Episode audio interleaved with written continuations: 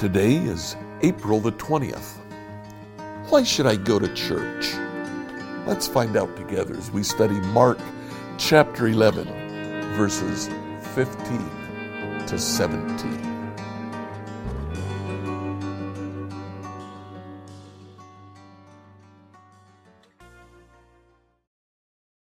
Mark chapter 11, verses 15 to 17, uh, tell us a story, a fairly um, uh, common story, uh, but one that we know quite well.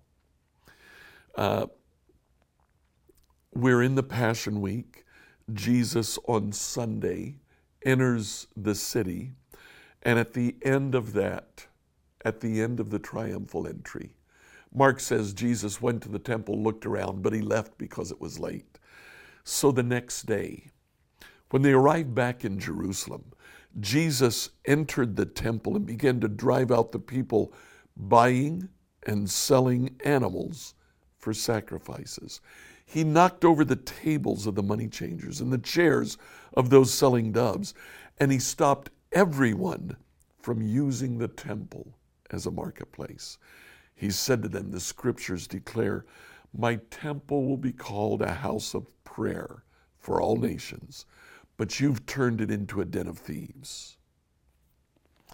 Now, I can remember studying this even as a child, hearing about it in Sunday school lessons, hearing sermons about it.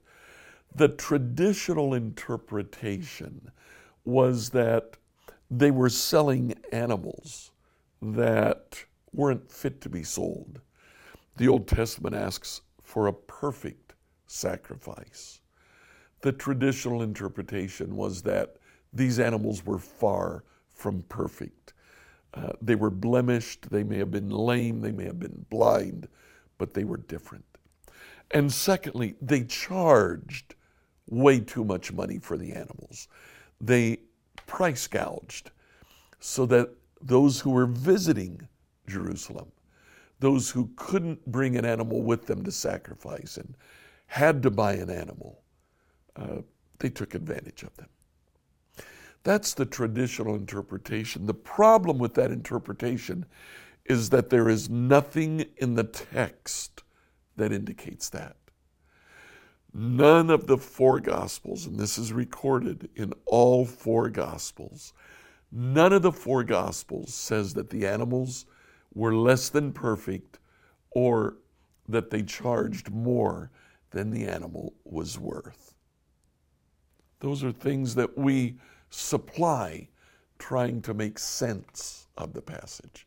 But the one thing that all four Gospels agree on are the two texts that Jesus uses to preach a sermon while he's clearing out the temple. My temple will be called a house of prayer for all nations, comes from Isaiah chapter 56, verses 6 to 8. Now we've learned that when someone in the New Testament quotes the Old Testament, they quote not just the verses that are mentioned, but the larger context. So let's take a look at that larger context. In Isaiah chapter 56, starting to read in verse 6, I'll also bless the foreigners who commit themselves to the Lord, who serve him and love his name, who worship him and don't desecrate the Sabbath day of rest, who hold fast to my covenant. I'll bring them to my holy mountain of Jerusalem. I will fill them with joy in my house of prayer. I will accept their burnt offerings and sacrifices because my temple will be called a house of prayer for all nations. For the sovereign Lord who brings back the outcasts of Israel says, I'll bring others too beside my people Israel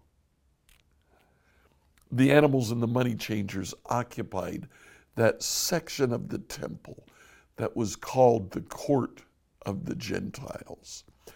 And for the week of Passover, Gentiles were not allowed to enter because they didn't fit. They needed the room for lambs and for those who were selling the lambs. Jesus drove them out. Then he went to the doors of the temple and he said, There's room. There's room for you, Gentiles. The second passage of scripture that Jesus quoted, he said, My temple be called a house of prayer for all nations, but you have turned it into a den of thieves. And there he quotes the book of Jeremiah, chapter 7, verse 11. We're going to read chapter 7, verses 8 to 11. Don't be fooled into thinking that you'll never suffer because the temple is here. It's a lie. Do you really think you can steal, murder, commit adultery, lie, and burn incense to Baal and all those other new gods of yours? Then come here and stand before me in my temple and chant, We're safe only to go right back to all those evils again.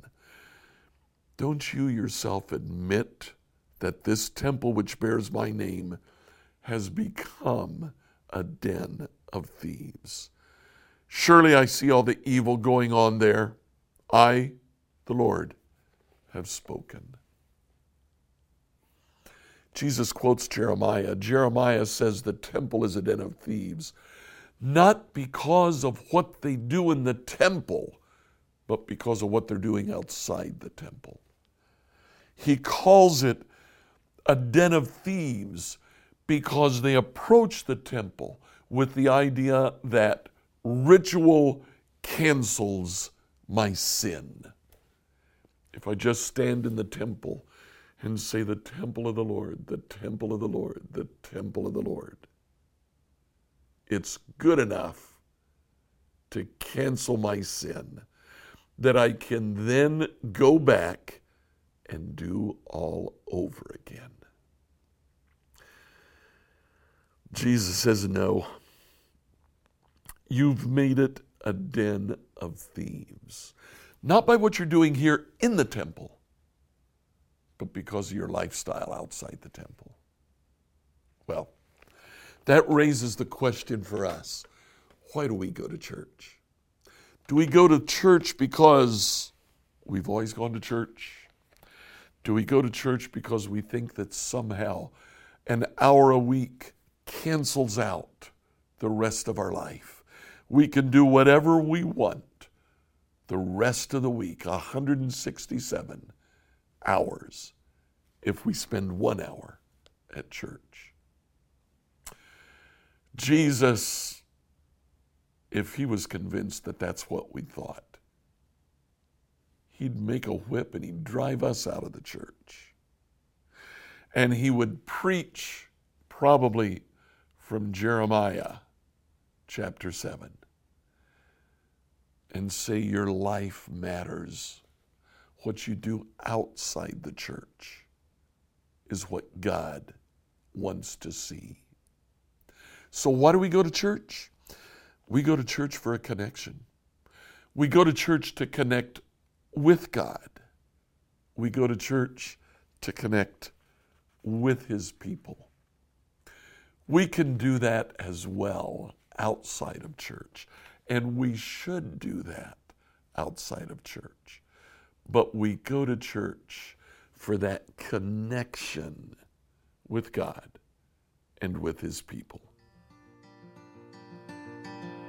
Please like, follow, and subscribe on whatever platform you've listened to this. Do you have questions for us? Email us at questions at becomehope.com.